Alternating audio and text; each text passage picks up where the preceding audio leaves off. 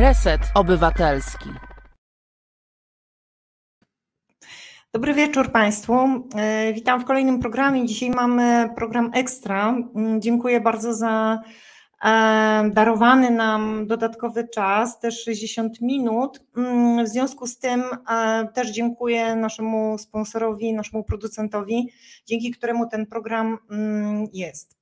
Dzisiaj będzie bardzo merytorycznie, także dzisiaj dalej jestem w bojowym nastroju i dzisiaj znowu w czerwonej sukni, ale za to mam nowe kolczyki, chciałam Państwu pokazać. Tak, specjalnie, specjalnie dla, na spotkanie z naszym nowym, z naszym gościem, którym dzisiaj jest pan Marcin Dublaszewski, który jest specjalistą, konsultantem do spraw wdrożenia systemów ochrony sygnalistów. Jest także audytorem wewnętrznym, no i myślę, że chyba najbardziej lubi zajmować się i opowiadać o wdrożeniu systemów i sygnalistach w samorządzie. Także witamy pana Marcina. Panie Marcinie, jest pan już z nami? Dzień dobry, jestem, słucham i witam wszystkich widzów. Dziękujemy, że pan zgodził się wziąć udział w naszym programie i że zechce nam pan na pewno, mam nadzieję, opowiedzieć. A, a skąd, jak to się zaczęło? To znaczy zaczęło się od publikacji na stronie Sygnalista Online, na której pan Marcin publikuje. Pojawił się dwudziestego pierwszego października tego roku artykuł, to znaczy odnoszący się, właściwie takie omówienie czy odniesienie się do poszczególnych, do poszczególnych przepisów projektu ustawy o ochronie sygnalistów. Projekt, jak Państwo wiecie, już z poprzedniej audycji już jest i teraz będziemy omawiać ten projekt. Dzisiaj naszym gościem jest pan Marcin Dublaszewski, jutro naszym gościem będzie Marcin Waszak z Fundacji Batorego. Zatem będzie bardzo merytorycznie i konkretnie. Tak, w tym artykule, który pan opublikował na stronie sygnalista online kropka p l, odniósł się pan do projektu ustawy i w pierwszej części już to, co nam się rzuciło w oczy, no to to, że brakuje definicji sygnalisty. Jak pan sądzi, czy ta definicja powinna się znaleźć w słowniczku, czy powinna być tak, jak jest zawarta w artykule czwartym, który jest w całości poświęcony właśnie osobie zgłaszającej? Jak pan sądzi? Myślę, że powinna być ta definicja tam zawarta i myślę, że w ostatecznym projekcie będzie. Traktowałbym to raczej jako pewnego rodzaju niedopatrzenie z uwagi choćby na logikę samej dyrektywy, na której oparta jest ta, ta ustawa, ten projekt ustawy, czyli w dyrektywie, w tej części normatywnej, gdzie definicje są zawarte, mamy tam definicję osoby zgłaszającej nadużycia, chociażby definicję osoby pomagającej w zgłoszeniu nadużycia, a w naszym projekcie ustawy mamy definicję jedynie osoby pomagającej, tak? To tak jakby, tak jakby coś po prostu umknęło, tak? I tak bym to traktował na chwilę obecną.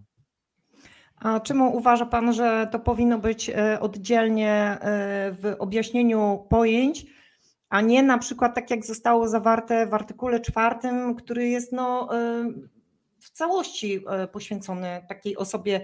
Ustawę stosuje się do osoby fizycznej, która zgłasza lub ujawnia publicznie informacje o naruszeniu prawa. Więc wydaje się, że ta definicja tak naprawdę jest, tylko że ona została umieszczona w oddzielnym artykule, mhm. pewnie po to, żeby właśnie tę rolę sygnalisty, jego znaczenie wyeksponować. Jak pan sądzi? Bo ja mam takie odczucie raczej.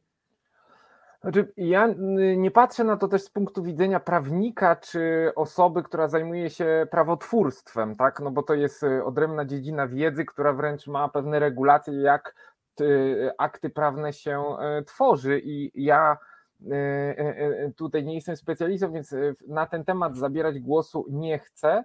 Natomiast to, co mi się wydaje, to, co mi się wydaje istotne, a to, czego do końca nie zostało tam zawarte, chociaż no są pewne wspomnienia, no definicja to jest jedno, oczywiście to, co pani powiedziała, czyli to, kto ma być tym sygnalistą, mamy zawarte to w, w dalszej części tej, tej ustawy, Natomiast ja lubię patrzeć, czy oczekuję zdefiniowania sygnalisty też pod kątem nie tylko technicznym, tak, no bo napisanie, że jest to osoba, która zgłasza, to jest strona jakby techniczna.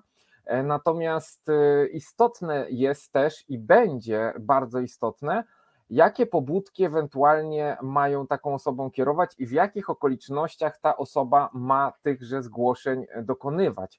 A dlaczego to będzie istotne? Dlatego, że będzie wiele spraw, jak sądzę, dotyczących rozstrzygnięć, czy dana osoba podlega ochronie tej z tytułu ustawy i dyrektywy, czy też nie. Tak? Jeżeli będziemy na styku sporu pracodawca i ten sygnalista, czy domniemany sygnalista, to rozstrzygnięcie, czy ta osoba się wpisuje w pełen katalog tych cech, będzie w tym przypadku kluczowe.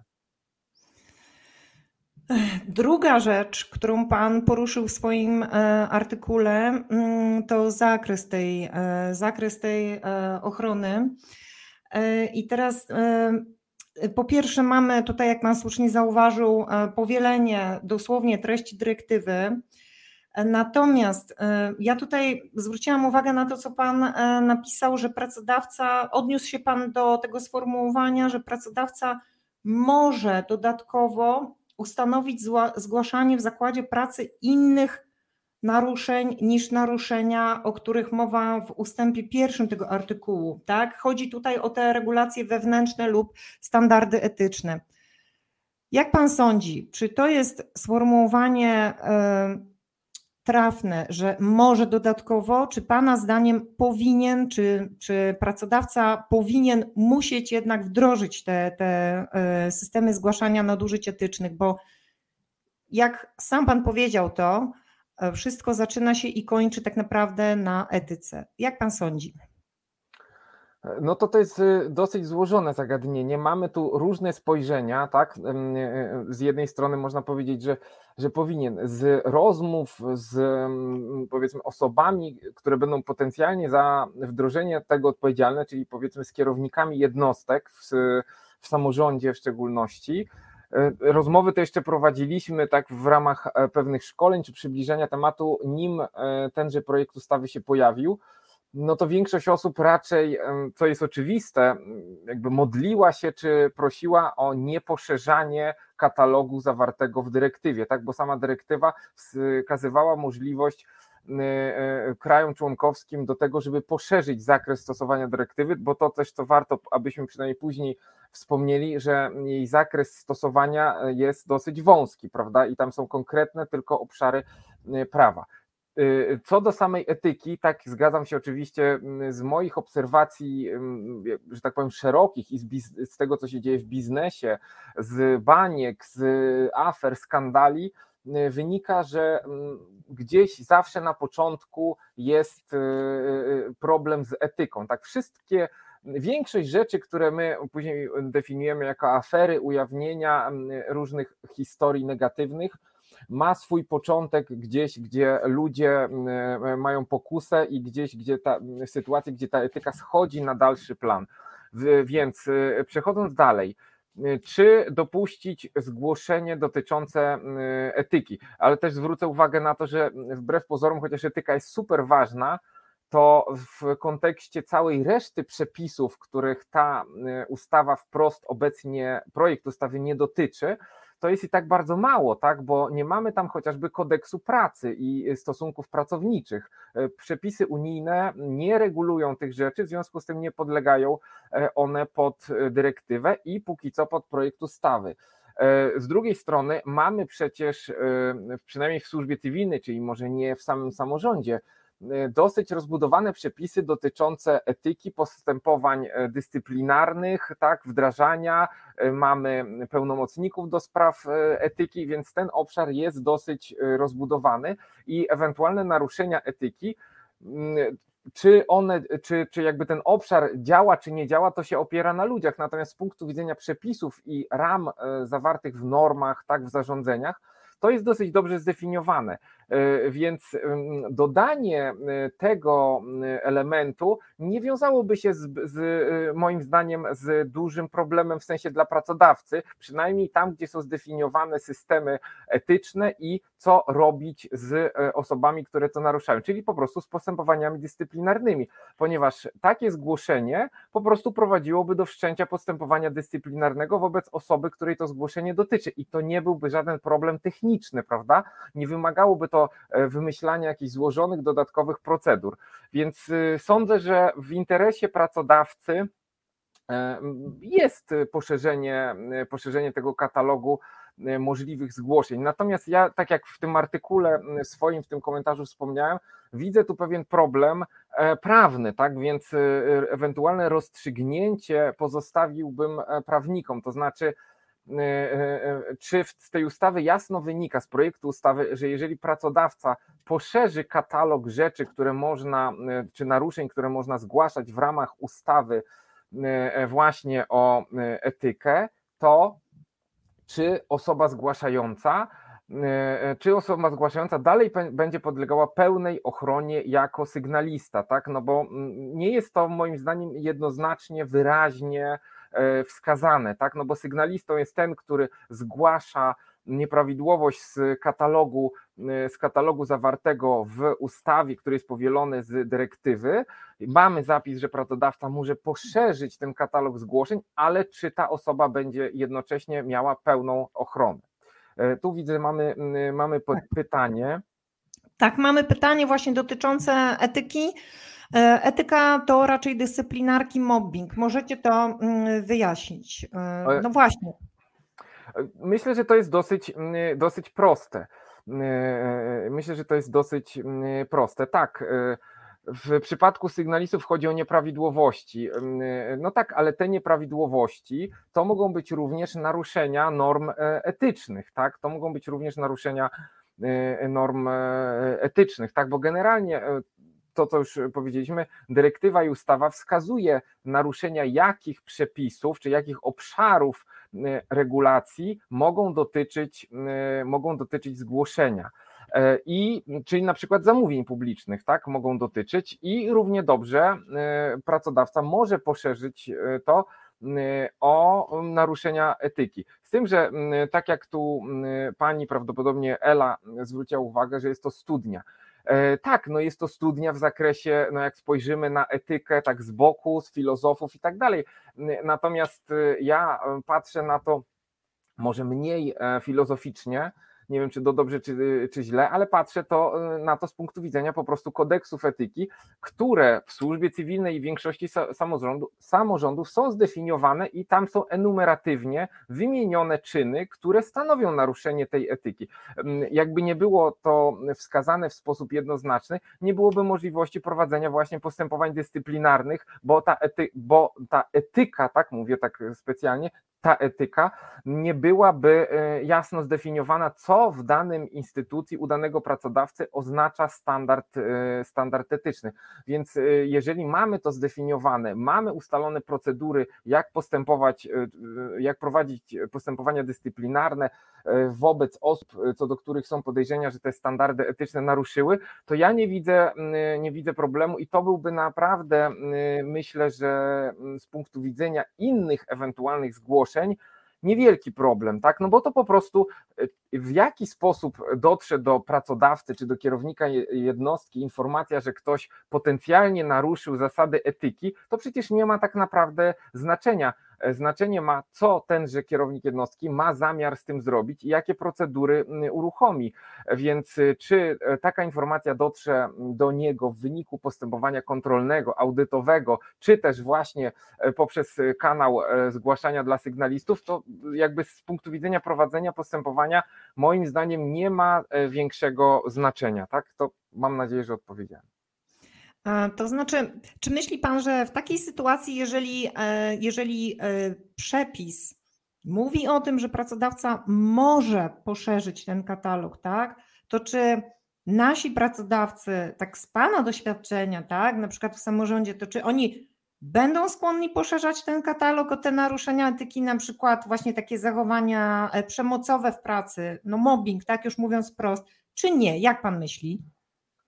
No, mobbing to jest generalnie z moich obserwacji słowo, których pracodawcy się często boją, tak, z przyczyn oczywistych, no bo to na, na, z bardzo daleka brzydko pachnie konsekwencjami dla takiego pracodawcy. To jest też bardzo, bardzo medialne, tak, i tu w sensie i pozytywnym, i negatywnym. Pozytywnym to znaczy, że zainteresowanie mediów może pomóc osobie faktycznie mobbingowanej, a negatywnym, że może zwrócić uwagę na zjawisko, które jest, powiedzmy, na etapie wyjaśniania i może się wyjaśnić w sposób pozytywny, to znaczy, że nie ma tego mobbingu, więc jakby za wczesne nagłośnienie takiego problemu niekoniecznie może służyć, tak, no bo ja wychodzę z założenia, że no, powinniśmy przynajmniej na początku dać ten kredyt zaufania pracodawcy, że wyjaśni pewne negatywne zjawiska zgodnie z procedurami i przepisami prawa. Tak? No, ja nie jestem za tym, żeby zakładać, że wszyscy chcą zamiatać z góry pod dywan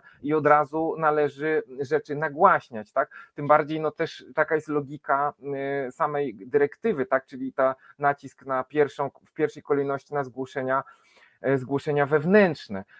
Natomiast, no mówię, mobbing sam przecież nie jest objęty regulacją, czyli to, co jest związane z stosunkiem pracy, z kodeksem pracy, nie jest związane z regulacją unijną. Mamy tutaj te przepisy szczegółowe dotyczące później oczywiście ciężaru dowodu, który spoczywa na pracodawcy, co zresztą zostało powtórzone w przepisach dotyczących w projekcie ustawy, także jeżeli pracodawca, dajmy na to, skorzysta, będzie chciał zwolnić pracownika, który się okaże jest sygnalistą, to na pracodawcy zgodnie z projektem będzie spoczywał ciężar dowodu, że no, to zwolnienie nie ma związku z tym, że ten pracownik właśnie zgłosił jakąś nieprawidłowość, tak? Co no, jest oczywiście, jest oczywiście odzwierciedleniem dysproporcji w możliwościach, tak, i wpływie pracodawcy, a jakiegoś szeregowego, szeregowego pracownika. Także no, trudno jest mi, bo pracodawcy, tak, jeżeli mówimy o samorządzie, są, są różni i tutaj ja bym ich do jednego worka absolutnie nie wrzucał, bo są samorządy nowoczesne, przejrzyste, z, z, mam do czynienia z takimi wójtami, starostami, którzy są naprawdę młodymi, dynamicznymi ludźmi i oni nie widzą problemu w nowoczesnych systemach zarządzania, nie widzą problemu w tego typu rzeczach, jak właśnie sygnaliści, tak, no po prostu pewne rzeczy są, tak jest skonstruowany świat i, i, i albo z tymi negatywnymi zjawiskami walczymy, albo no, w sposób bierny się do nich przyczyniamy, a z drugiej strony mamy do czynienia z takimi, tacy na pewno też są, którzy chcą mieć po prostu święty spokój. Jak ich zapytamy, czy chcą e, e, mieć dodatkowy kanał, e, z którym będą przekazywane informacje, które tych, ten ich święty spokój będą zaburzać, no to jakby odpowiedź chyba niestety nasuwa się, e, nasuwa się nasuwa się same. Tu mamy ciekawe pytanie, pozwolę sobie tak szybko zerknąć na, na czat, czy są badania dotyczące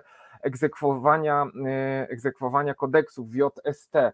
Ja z takimi badaniami się nie spotkałem i powiem szczerze, wątpię, żeby takie, takie pytania w ogóle były. Mamy pewne opracowania dotyczące służby cywilnej, ale to z tego względu, że jest to system scentralizowany, tak, i sposób prowadzenia postępowań, wyniki, takie pewne dane statystyczne są przez Kancelarię Prezesa Rady Ministrów, tam gdzie jest Departament Służby Cywilnej, zbierane. Natomiast w samorządzie nawet sama treść kodeksów cywilnych, Boże, przepraszam, kodeksów, kodeksów etycznych jest jakby definiowana dowolnie, tak? Więc co no nie jest koniecznie w mojej ocenie właściwe, chociaż to jest odzwierciedlenie tej samorządności. Ustawa o pracownikach samorządowych nie, nie ma jakby tego enumeratywnego katalogu, więc kodeksy cywilne, Boże, cóż ja z tymi kodeksami cywilnymi, kodeksy etyczne oraz jakby sposób postępowania są wdrażane wewnętrznie. I tu, mając porównanie pomiędzy sektorem rządowym i samorządowym, widzę przewagę jednak podejścia takiego scentralizowanego, gdzie są pewne wymogi, są przepisy, są procedury, można jednolicie szkolić rzeczników, można wydawać analizy, rozporządzenia.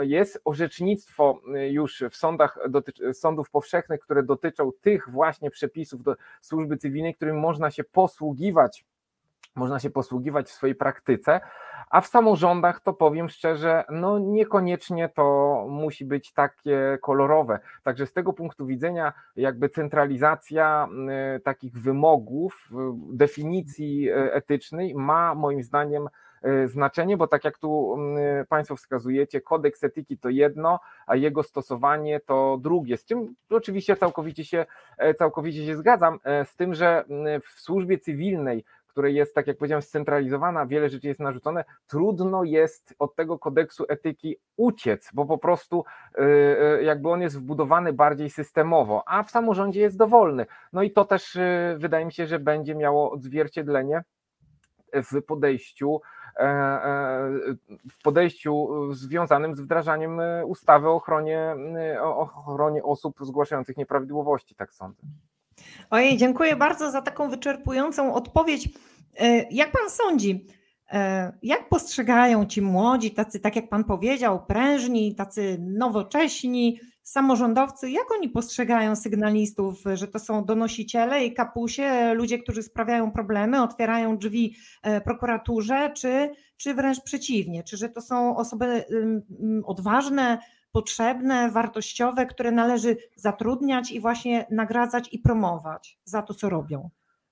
No tutaj niestety nie mam, skłamałbym, jakbym tutaj opinię bardzo optymistyczną powiedział, bo, bo tak nie jest, ale to też jakby na, biorąc w obronę tych, tychże kierowników, bardziej zwracamy uwagę, czy zapamiętujemy rzeczy negatywne, a w każdym samorządzie praktycznie są jacyś mieszkańcy, którzy się, którzy no niekoniecznie zasadnie, niekoniecznie zasadnie wysyłają, chociażby korzystają z instytucji skargi, tak, masę jakichś swoich wystąpień, które się powtarzają i tak dalej. I, i z punktu widzenia urzędnika, z punktu widzenia urzędnika jest to negatywne i to nie dlatego, że, oni, że ci urzędnicy nie chcą tego słyszeć, tylko to też wynika z nieprzygotowania obywateli i y, mieszkańców, i na to też należy zwrócić uwagę w perspektywie sygnalistów. Tak jak ludzie nie potrafią korzystać z instytucji skargi, to znaczy w ogóle nie potrafią się zachować w relacjach z administracją publiczną, z urzędem, tak, czyli emocjonują się w sytuacji, kiedy na przykład urzędnik ma termin jakiś i nie może czegoś zrobić od ręki, tak, bo to wymaga postępowania dyscyplinarnego, przepraszam, postępowania administracyjnego, nawet jeżeli to jest rzecz oczywista, a obywatel tego nie rozumie, tak, i się denerwuje, krzyczy i jest wzburzenie. No to wynika z braku też pewnej edukacji prawniczej i administracyjnej.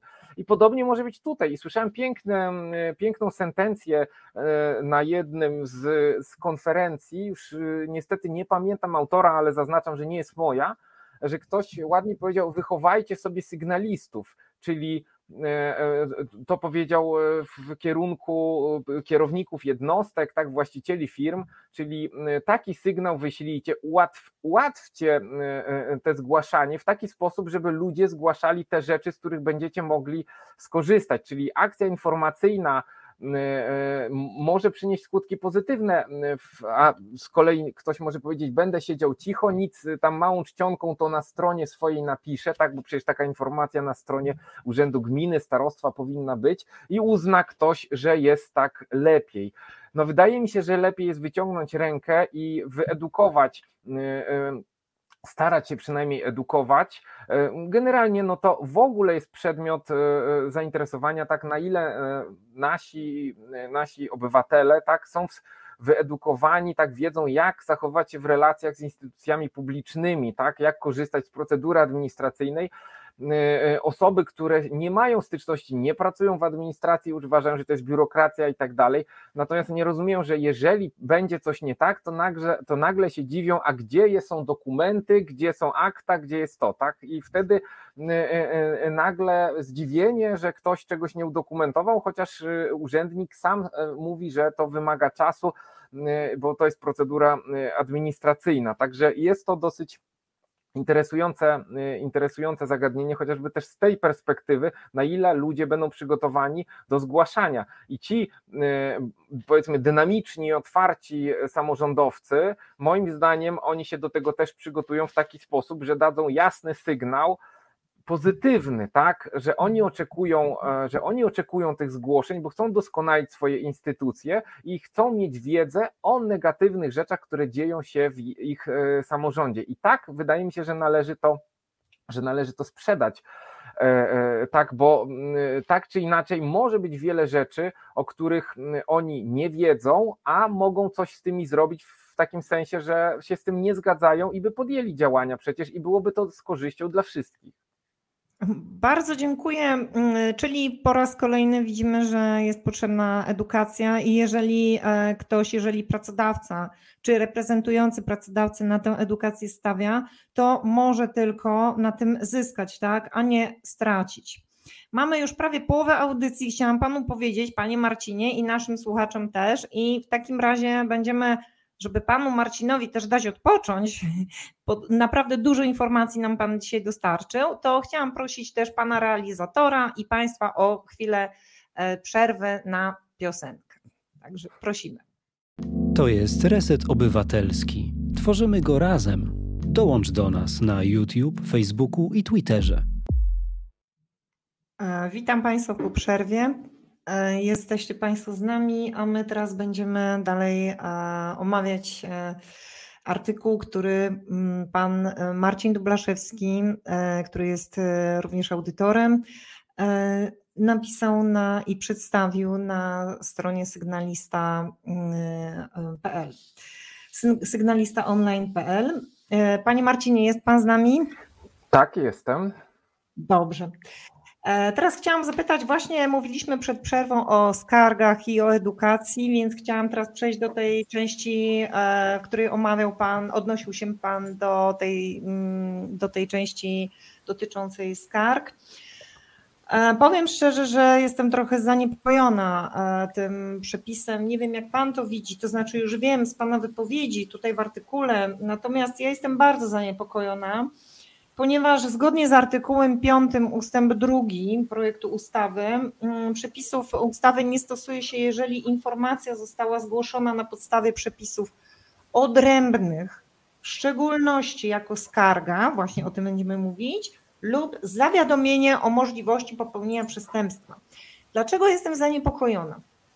Proszę Państwa, no przecież jeżeli dochodzi do jakichś skandalicznych nadużyć, które wyczerpują znamiona przestępstwa określonego w kodeksie karnym, to przecież praktycznie każdy ma społeczny, to jest tak w przepisach w kodeksie tak. postępowania karnego, każdy ma społeczny obowiązek zawiadomić o tym organ ścigania. I teraz, czy to oznacza, że jeżeli ja jako osoba zawiadamiająca takie organy ścigania o tym, co się dzieje w zakładzie pracy, nikt nie reaguje, więc ja zawiadamiam, wychodzę z tym na zewnątrz, jeżeli ja już zawiadomię, tak jak zawiadomiłam o znęcaniu się mobberów nad pracownikami, to czy to oznacza, że przepisy ustawy o ochronie sygnalistów już się do mnie nie stosują? Jestem bardzo zaniepokojona. Nie wiem, jak pan to widzi, panie Marcinie? Tak, no jest to, jest to interesujące, chociażby z tego punktu widzenia, że w dyrektywie nic na ten temat, w dyrektywie nic na ten temat nie ma. No, zastanawiam się też, jaki jest oczywiście sens i cel w takim, w takim ujęciu, w takim ujęciu sprawy i, i czy tu ustawodawca, chociaż no jeszcze nie ustawodawca, bo to jest projekt rządowy, miał na myśli chociażby to, że ktoś wcześniej, czyli przed skorzystaniem z kanałów dla osób zgłaszających, no już nazywajmy ich sygnalistami w skrócie, zgłosił daną rzecz do, nie wiem, prokuratury, czy jeżeli zgłosił to później, no to wtedy też traci tenże status, tenże status sygnalisty. Tego nie, nie do końca, tego nie do końca rozumiem. Dodatkowo jakby komplikuje sprawę to, że chociażby w pięknym, w pięknej analizie tegoż projektu, który jeszcze przed samym projektem został ujawniony, tak, czy cała analiza prawna do, i uzasadnienie, wyraźnie tam wskazano przy wymienianiu już istniejących instrumentów ochrony dla osób zgłaszających, że jest możliwość skorzystania z anonimowego przekazania informacji policji czy prokuraturze, tak, o nieprawidłowościach, przytaczając nawet takie mechanizmy zgłoś korupcję anonimowo. Więc jakby już nasze przepisy wprost też dopuszczają taką możliwość skorzystania z anonimowego poinformowania organów ścigania. To jest raz. Druga rzecz, proszę zwrócić uwagę na jak w praktyce autor tego zapisu sobie to wyobraża. To znaczy, skąd pracodawca ma wiedzieć, że pracownik oprócz tego, że zgłosił to jemu wewnętrznym kanałem, złożył zawiadomienie no, gdzie indziej, tak, skorzystał z tych innych, z tych innych właśnie kanałów. Jakby ja do końca sobie nie wyobrażam, jak to w praktyce ma zadziałać, tak? I plus jaki to ma mieć, jaki to ma mieć sens i cel, to znaczy to ma zniechęcać osoby do składania zawiadomień o popełnieniu przestępstwa, jakby dlaczego ma to zniechęcać. Oczywiście same Sama dyrektywa, taka ustawa jakby jest czymś miększym, tak? Czyli w takim sensie, no to takie moje pojęcie, że można mieć mniejsze przesłanki niż w przypadku złożenia zawiadomienia, tak? Ponieważ, ponieważ prokurator być może szybciej by na podstawie szczątkowych informacji, czyli samych przesłanek, zwróćmy uwagę, że dyrektywa mówi o możliwości tego, że naruszenie czy nieprawidłowość wystąpi w przyszłości, czyli o ryzyku. No żaden raczej prokurator nie przyjmie informacji, że no mam podejrzenie, że do czegoś dojdzie, tak, że dojdzie do naruszenia, do zmowy, tak, no raczej się mówi już o, o przestępstwach, które miały miejsce, więc jakby jaki to ma w praktyce sens i jak wyegzekwować ten przepis, czyli zdjąć ochronę z osoby, która już zgłosiła, no to tak jakby należałoby zweryfikować, tak, no bo załóżmy pracodawca się dowie, ma, ma najpierw informację otrzymaną swoim wewnętrznym kanałem od sygnalisty, którego tożsamość przecież pracodawca pozna, tak, przypominam, że szanowni państwo, ustawa jak i dyrektywa wskazuje, że przynajmniej na poziomie zgłoszeń wewnętrznych, czyli w naszym zakładzie pracy, nie ma obowiązku rozpatrywania anonimów, czyli analogicznie jak w instytucji skargi. Czyli tożsamość osoby zgłaszającej zna, a na przykład tydzień po takim zgłoszeniu dowiaduje się, że prokuratura czy policja wnosi o jakieś informacje, zabezpieczenia, czy kogoś wzywa na przesłuchanie, czyli coś się dzieje, co dotyczy naszej, naszej instytucji. No i e, oczywiście przecież te instytucje zewnętrzne, te organa nie podają, z czyjej informacji te procedury jakby wyjaśniające na początku, tak, czyli te karne związane z określeniem, czy faktycznie najpierw do przestępstwa jakiegoś doszło, zostały zainicjowane, tak, i, i, i jeżeli się przypadkiem jeszcze ktoś dowie, że to z no, poruczenia tegoż sygnalisty, no to wtedy zdejmuje się ochronę z tej osoby, jakby, no jest mi trudno sobie wyobrazić, no jakby sens, tak, takiego, takiego, takiego zapisu, tak, dlaczegoż takiej osobie ma nie przysługiwać ochrona, skoro, jak sama pani wskazała, w kodeksie postępowania karnego mamy zapis, że istnieje obywatelski, tak, no nie bezwzględny, ale obywatelski obowiązek, czyli kodeks postępowania karnego wskazuje, że to jest coś pozytywnego, tak, jeżeli obywatel widzi, że dzieje się coś niezgodnego z prawem, czy ma poważne podejrzenia, to informuje stosowne organy. No nie, oczywiście no trudno jest nam tutaj to wyjaśnić, co, co, co autor miał Autor miał na myśli, ja nie jestem zwolennikiem od razu szukania jakiegoś tu drugiego dna, bo to może być albo pomyłka, albo to zostanie wyjaśnione w inny sposób, tak, że na przykład, nie wiem, tenże zgłaszający wtedy korzysta z innej ochrony, na przykład jeszcze lepszej czy mocniejszej ochrony, bo mamy przecież też program ochrony osób zgłaszających czy informujących o przestępstwach, tak, nie, tutaj nie jestem specjalistą i nie, nie znam na pamięć tych przepisów, natomiast takie działania są prowadzone i jakieś wsparcie, więc być może to miał tutaj autor tego zapisu na myśli, że ten, że zgłaszający będzie korzystał z lepszej ochrony, tak, bo co też na to warto zwrócić uwagę, wszędzie się pisze ochrona osób zgłaszających, tak, natomiast przecież sygnalistę pracodawca może tylko chronić w ramach własnych kompetencji, czyli no nie może go wyrzucić z pracy, obniżyć mu wynagrodzenia. Natomiast to, co się z tym sygnalistą dzieje poza zakładem pracy, no to przecież tenże pracodawca wpływu na to już no trudno, żeby oczekiwać. Natomiast oczywiście może wykorzystać pracodawca swoje wpływy u innych pracodawców, żeby sygnaliście zaszkodzić, co zapewne w przypadku takich poważniejszych, poważniejszych spraw miejsce z pewnością w wielu przypadkach miało. Tak, no zresztą same artykuły czy wspomnienia sygnalistów takich bardzo znanych, no nie mówię o naszych krajowych sygnalistach, ponieważ czytałem książkę, która dotyczyła, dotyczyła świata biznesu, także nawet szef firmy, tak, okazało się, że jest sygnalistą, tak, bo, bo ujawnił zły stan firmy. To mówimy o dużej korporacji, tak, gdzie wynajęty menedżer do uzdrowienia jej ją pogrążył, bo wskazał, że to jest wydmuszka. I rzadko to się kończy dobrze dla sygnalisty, tak jak sądzę. To nie jest tak, że ten sygnalista to świetlane życie prowadzi później, co zresztą tutaj myślę, że się zgodzimy w tym, w, w tym przypadku. Raz odium społeczne, dwa podejrzenie pracodawców. No więc to nie jest, jednym słowem, łatwy temat i taki zapis no może niekoniecznie pomoże w tym, w, no w, właśnie w skłonieniu osób, które mają wiedzę, żeby jednak odważyły się coś z tym zrobić.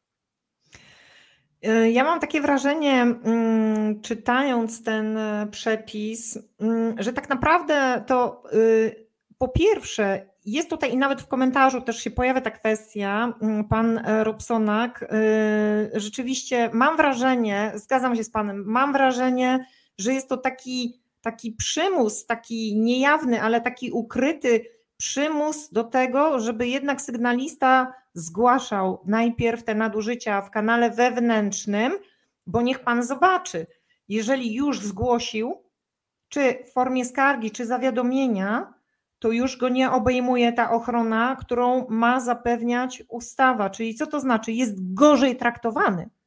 Ewidentnie jest gorzej traktowany. Z tym, że tutaj jeszcze odniosę się do tego komentarza, czy sprawa ma być załatwiona wewnątrz zakładu, co zmienia. Tak, słusznie, jeżeli by tak było, to nic by nie zmieniało, bo mamy skargi, tak? Przecież i, i nawet jakby nie było skargi, to jeżeli ktoś czuje wewnętrzny imperatyw, to może otworzyć maila czy kartkę papieru, wziąć i pióro i napisać, co mu na wątrobie leży, przecież nie ma zakazu. Natomiast to, co zmienia ta ustawa, to to, że, kana- że poziomy zgłoszeń są trzy i to, co tutaj mamy w komentarzu Robsona, to jest tylko ten poziom najniższy, natomiast sygnalista może od razu skorzystać z zgłoszenia zewnętrznego i tutaj, jeżeli mogę, to dwa słowa na ten temat powiem naszym widzom. Także drugi poziom, który jest w pełni też no, legalny, tak, czyli opiera się na dyrektywie i na ustawie, to jest zgłoszenie zewnętrznej instytucji. Jeszcze parę dni temu, no powiedzmy tydzień temu, nie wiedzieliśmy, co będzie tą zewnętrzną instytucją, tak, kto będzie to obsługiwał. Dyrektywa wskazywała, że można utworzyć instytucję albo wskazać i jako jeden z przykładów wskazano Rzecznika Praw Obywatelskich, tak, bo ombudsmani są we wszystkich krajach unijnych i u nas tym tokiem ustawodawca, no, przepraszam, nie ustawodawca, jeszcze tylko ten legislator rządowy poszedł i wskazano Rzecznika Praw Obywatelskich jako centralny organ do przyjmowania tych zgłoszeń zewnętrznych, tak, co oczywiście nie oznacza, nie oznacza, że trzeba korzystać stopniowo. Ustawa wskazuje, że można od razu skorzystać ze zgłoszenia zewnętrznego. I tenże rzecznik oczywiście w założeniach ustawy ma dwadzieścia etatów, to jako taką ciekawostkę powiem dodaną w ustawie budżetowej, dwadzieścia etatów chyba po siedem tysięcy osiemset złotych brutto na utworzenie obsługi, tak, tegoż, tegoż zagadnienia, natomiast jest tam wyraźnie też zaznaczone, że to nie znaczy, że te dwadzieścia osób ma rozpatrywać wszystkie zgłoszenia, które trafiają, ponieważ mamy jeszcze jeszcze instytucje, nie pamiętam jak to jest dokładnie nazwane, no ale te uprawnione. I tu one są właściwe dla poszczególnych zagadnień. Dla przykładu, jeżeli zgłoszenie dotyczy kwestii zamówień publicznych, to rzecznik skieruje takie zgłoszenie do Urzędu Zamówień Publicznych, któryż to ma w ramach własnych sił i środków przeprowadzić postępowanie w jednostce, tak? Czyli uwaga, te osoby na przykład z Urzędu Ochrony Danych Osobowych, bo to też jest obszar regulowany przepisami unijnymi, więc można zrobić zgłoszenie w tym zakresie, no zawita do instytucji, tak, i to nie tylko sektora publicznego, tak, bo, bo przecież akurat RODO jest, tak samo dotyka firm, a nawet w większym czasami stopniu przy big data, tak, i taką, no jak to nazwać, postępowanie wyjaśniające przeprowadzą nam osoby z zewnątrz, czy swoimi siłami, czy znowuż zlecą to zlecą to pracownikom tej instytucji, no to już mi jest trudno powiedzieć. Natomiast no myślę, że to może na troszeczkę się przerazić, jak sobie wyobrazimy potencjalną skalę tychże, w sensie ilość tych zgłoszeń, tak, może być to w tym projekcie, w tych zapisach. Tam jest jakiś szacunek, nie pamiętam dokładnie ile, w odniesieniu do tego oszacowano te dwadzieścia etatów, no ale niektórzy mówią, że tam nawet zero czy dwa można śmiało dodać i tyle, jeżeli zgłoszeń wpłynie, no to tyle trzeba będzie w ciągu trzech miesięcy, bo przypominam, że tyle zarówno dyrektywa, jak i, jak i ustawa dają na udzielenie informacji zwrotnej sygnaliście co do wyniku postępowania, czyli weryfikacji jego zgłoszenia i jakie w związku z tym podjęto kroki. Także będzie to bardzo interesujące. To jest artykuł zgłoszeń zewnętrznych, dotyczy artykułu trzydzieści pięć i następne i tak jak Pan powiedział, rzeczywiście chcę tylko naszym słuchaczom tutaj wyjaśnić, że chodzi o organ centralny, o Rzecznika Praw Obywatelskich, a tym drugim organem, o którym Pan mówił, to jest organ publiczny, który ma przyjmować, właśnie jest wymieniony Urząd Ochrony Konkurencji i Konsumentów w zakresie... Tylko jeden, prawda? Tak, tak, tak, w zakresie zasad konkurencji i ochrony konsumentów i natomiast w ustępie trzecim mamy, mamy określone pozostałe organy publiczne, to znaczy właśnie w przeciwieństwie do tego UOKiK-u one nie są już wymienione z nazwy, natomiast są określone jako inne organy przyjmujące zgłoszenia zewnętrzne dotyczące naruszeń, uwaga, w dziedzinach należących do zakresu działania tych organów. Skoro Pan Marcin już przeszedł płynnie do tej części, to chciałam powiedzieć, że jest to również bardzo niepokojący mnie przepis, dlatego że przecież ja pracowałam w Ministerstwie Zdrowia i wielokrotnie mówiłam o naruszeniach, które miały tam miejsce. Proszę zauważyć, jeżeli do zakresu działania Ministerstwa Zdrowia jako jednostki nadzorującej zgłosimy naruszenia, nadużycia, na przykład w zakresie postępowań konkursowych na poziomie Narodowego Funduszu Zdrowia oddziałów wojewódzkich czy Centrali Narodowego Funduszu Zdrowia, no to tym organem rozpatrującym będzie właśnie Ministerstwo Zdrowia. No to przecież no, gorszej sytuacji nie można sobie wyobrazić, tak? To znaczy oni mają zgłaszać te nadużycia, które będą miały miejsce w tych jednostkach podległych, gdzie przypominam trafili również mobberzy dokonujący nadużyć praw pracowników i tam trafili do tych jednostek, to teraz dalej, jeżeli dokonują tych nadużyć, to teraz pracownicy będą zgłaszać to do jednostek takich jak Ministerstwo Zdrowia, które nic z tym nie zrobiło i dalej trzyma też u siebie mobberów, tak, więc no nie wyobrażam sobie tego, zwłaszcza w przypadku tego ministerstwa, które bardzo dobrze znam i wiem jak funkcjonuje. No myślę, że pracownicy innych ministerstw też będą tutaj mieli wątpliwości. Natomiast ja jeszcze mam takie pytanie, ponieważ już... Ja bym tylko, jeżeli mogę sekundę wtrącić, to tak, ja mam, wydaje mi się, że to jeszcze gorzej. To nie jest objęte regulacją unijną.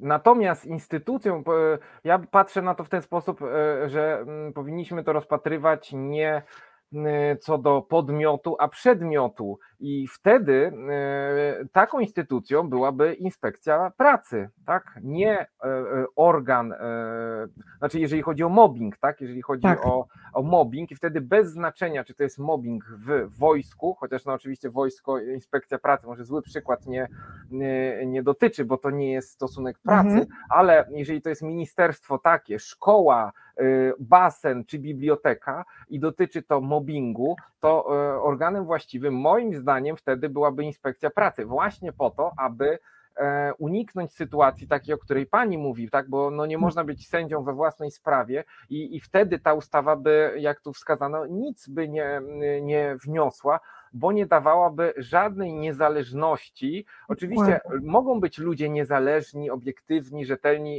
i uczciwi w ministerstwie, tak, którzy to wyjaśniają.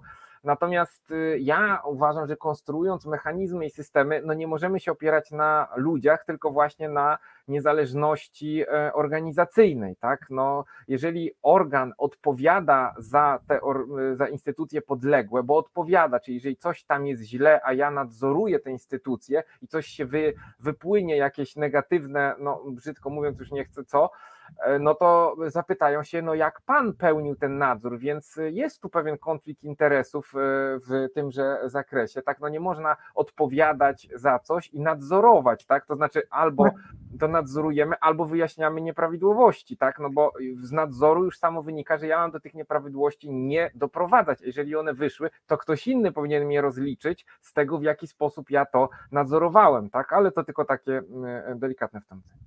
Uważam, że to jest bardzo dobra uwaga i bardzo panu za nią dziękuję. Jak pan wie i na pewno słuchacze, no to bardzo mnie bolą te sprawy, że dalej te sprawy mobbingu nie są załatwione. I jeszcze chciałam tylko powiedzieć taką rzecz, że pan Marcin jest, jak państwu już przedstawiałam na początku naszego gościa, jest też audytorem i chciałam zapytać, ponieważ chwilę przed programem rozmawialiśmy i chciałam zapytać pana Marcina, czy jest jakiś problem z etyką wśród audytorów właśnie, czy zetknął się pan z takim problemem? No to jest takie pytanie ciężkie, bardzo jeszcze tutaj czuję na sobie oko kamery, natomiast oczywiście mogę z uśmiechem i, i, i rzetelnością na to odpowiedzieć. Oczywiście t- tak samo jak prawnicy, sędziowie, księża czy lekarze, tak samo i wśród audytorów z pewnością są osoby, które z, z przestrzeganiem norm etycznych problem, problem mają, tak? I, i tu nie byłoby nic, nie jest to nic szokującego przecież, jak sądzę, dla nikogo. To tak jak żeśmy rozmawiali chwilę przed programem, tak, w związku z tym audytorzy mają obowiązek, ci certyfikowani audytorzy, aby corocznie odbywać szkolenie w wymiarze minimum dwóch godzin z właśnie zakresu, z zakresu etyki i takie szkolenie muszą, muszą zaraportować. Ponieważ tutaj ci wydający te, te certyfikaty, jak i gołym okiem widać, że w naszym współczesnym świecie mamy ogromny problem z etyką, tak? Ogromny, ogromny problem. Mamy zyski, mamy cele i często właśnie wartości etyczne schodzą na dalszy, na dalszy punkt, a jakby tutaj ta erozja wartości etycznych u decydentów i później u ludzi, którzy się godzą na pewne decyzje, tak, no bo później ta erozja postępuje, jak to mówi nasze polskie przysłowie, ryba psuje się, ryba psuje się od głowy, tak, po angielsku tone at the top, tak, czyli albo dobre, albo złe rzeczy idą idą z góry i myślę, że to jest kolosalny problem i położenie nacisku na to, tylko tak jak tu państwo żeście sami zwracali uwagę, nasi słuchacze i, i widzowie, że mamy problem właśnie etyka, pojęcie zapomniane, są kodeksy etyki, ale wraca się do tego, przynajmniej no, w świecie biznesu, na ile to jest działanie pozorne, na ile, a na ile rzeczywiste, tak, no bo z, niestety to jest też za chwilę piękna łatka, że możemy coś sprzedawać, tak, no my jesteśmy etyczną firmą, tak się będziemy reklamować, więc kupujcie nasze koszulki czy spodnie, tak, bo my jesteśmy etyczni, więc nasze spodnie pięć złotych droższe i tak dalej.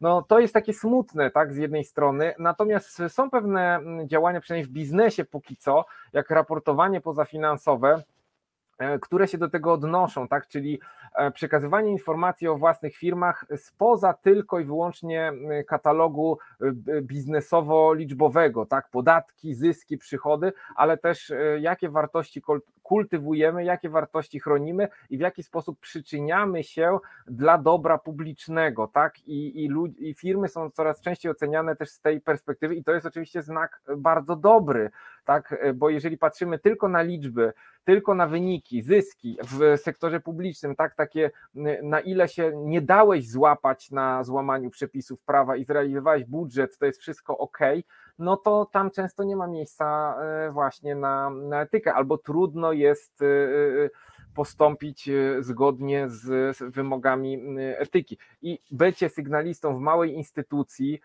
tak, w małej miejscowości, gdzie trudno jest o pracę, tak, czyli to jest jedyny pracodawca, powiedzmy, który może mi zapewnić, zapewnić jakieś warunki, które pozwolą mi się utrzymać, to to są moim zdaniem najwięksi bohaterowie, jeżeli tacy ludzie, bo oni ryzykują więcej moim zdaniem niż osoba w dużym mieście, która znajdzie, znajdzie pracę. Tam jest łatwiej zachować anonimowość, to jest oczywiste i po prostu łatwiej też znaleźć inną, inną pracę, ale to też jest oczywiście temat na inną również dyskusję, tak? Warunki, w których tenże sygnalista dokonuje zgłoszenia, jego środowisko i otoczenie wewnętrzne. Bardzo dziękuję. To będzie też temat kolejnego programu, może nie jednego z następnych, ale w dalszym, w którymś kolejnym tygodniu, dlatego że tak zaplanowałam i będziemy też mówić o audytorach i o ich roli, ponieważ w przypadku wdrażania przepisów chroniących sygnalistów i tych systemów wewnętrznych rola audytora jest tutaj bardzo istotna. Też będziemy mówić o tym, czym właściwie taki audytor się zajmuje i jaka jest tak naprawdę jego rola. Chciałam jeszcze zapytać na koniec naszego gościa, czy zgłaszać nadużycia, czy nie, i to jest przekaz od Pana, od nas do sygnalistów. Jak Pan myśli? Ja już... Myślę, że mogę śmiało powiedzieć, że mam prawie piętnaście lat stażu pracy. Jak zaczynałem swoją pracę, w szczególności w audycie, byłem bardzo gorącym idealistą, z bardzo gorącym sercem i wydawało mi się, że audytorzy zwojują świat, będą usprawniać instytucje. No, z biegiem czasu wydawało mi się, że jakby poznając realia, że to nie jest takie proste, tak, że tu napiszemy dodaj dwa, dodać dwa, to jest cztery, więc już wszystko żeśmy ulepszyli, bo mamy gąszcz przepisów, mamy relacje międzyludzkie, mamy rzeczy, o których audytorzy nie wiedzą i tak dalej, i tak dalej. Tak długo by tu, długo by tu wymieniać.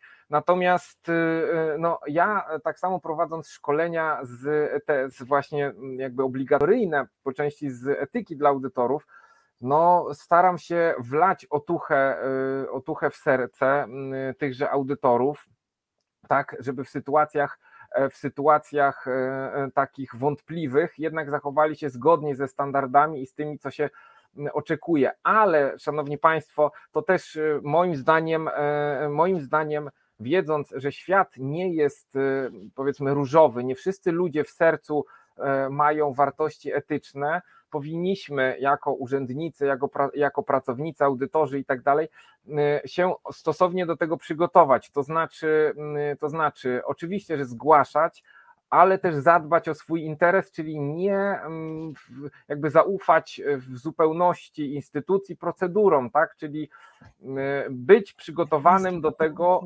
aby móc się skutecznie obronić w sytuacji jakiejś, powiedzmy, właśnie działań odwetowych, tak? Także z jednej strony gorące serce i etyka, ale trochę rozsądku i nie mówię, żeby rozsądek nam powiedział nie, przymknij oko, ale jakby wyprzedzająco trzy kroki pomyśl, jeżeli dojdzie do jakiejś sytuacji, w jaki sposób będziesz mógł się bronić, wykazać, że poinformowałeś kogo trzeba, podjąłeś właściwe kroki.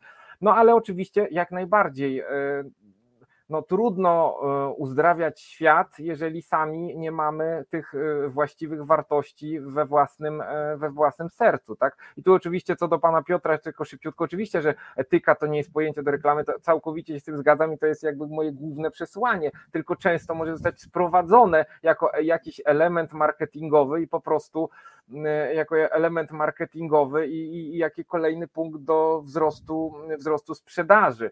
Dlatego potrzebujemy norm, norm takich no, uniwersalnych, w sensie przekrojowych, tak, tak jak chociażby w samorządzie tego nie ma, aby móc rozliczać wszystkich z takich samych wymogów, a nie tylko z tego, co ktoś sobie wymyśli, wstawi na baner i ładnie to sprzeda. Bardzo dziękuję i chciałam panu Robsonowi też odpowiedzieć, że oczywiście nasz gość pojawi się jeszcze w naszym programie, ponieważ będziemy mówić o audytorach.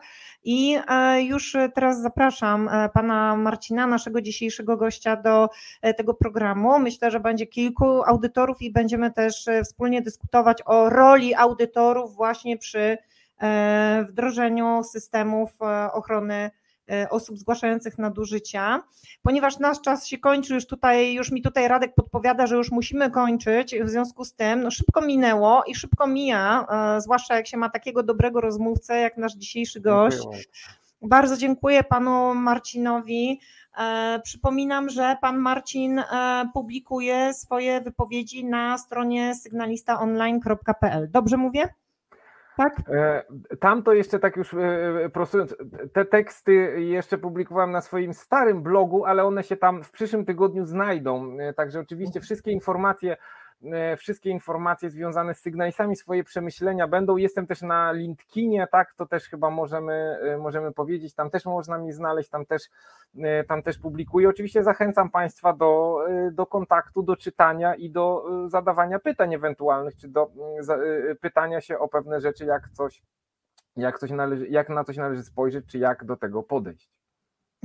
Ja też znalazłam pana Marcina właśnie na LinkedInie i po wypowiedziach, które bardzo do mnie przemówiły i bardzo mi się podobały, właśnie dlatego zaprosiłam też pana Marcina do, do naszego programu i zapraszam już do następnego też na temat audytorów, jak już mówiłam.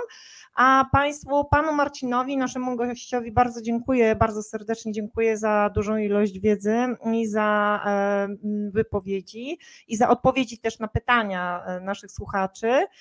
Państwu też bardzo dziękuję za udział w dzisiejszym programie i zapraszam na program jutrzejszy o dwudziestej drugiej, tak jak mamy w rozkładzie jazdy w Resecie. Dziękuję bardzo, pozdrawiam wszystkich serdecznie. Ja również bardzo, serde- bardzo fajnie, fajnie, że Państwo żeście aktywnie uczestniczyli. Dziękuję Pani Joanno i do zobaczenia, mam nadzieję. Dziękujemy, do zobaczenia, do widzenia, dobranoc.